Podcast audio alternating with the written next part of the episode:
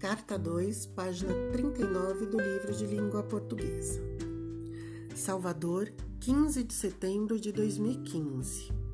Querida Penha, é com muita alegria e emoção que escrevo para você.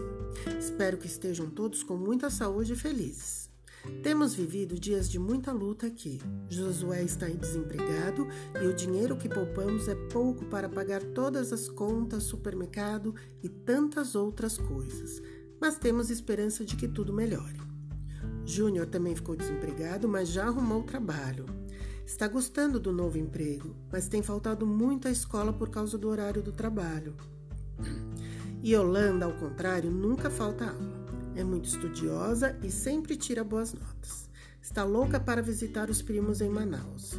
Vamos fazer um esforço para arranjar algum dinheiro para pagar a passagem dela para ir com a madrinha Zélia passar o Natal e as férias de janeiro com vocês. Só de escrever um pouquinho fico feliz, me sentindo mais pertinho de vocês.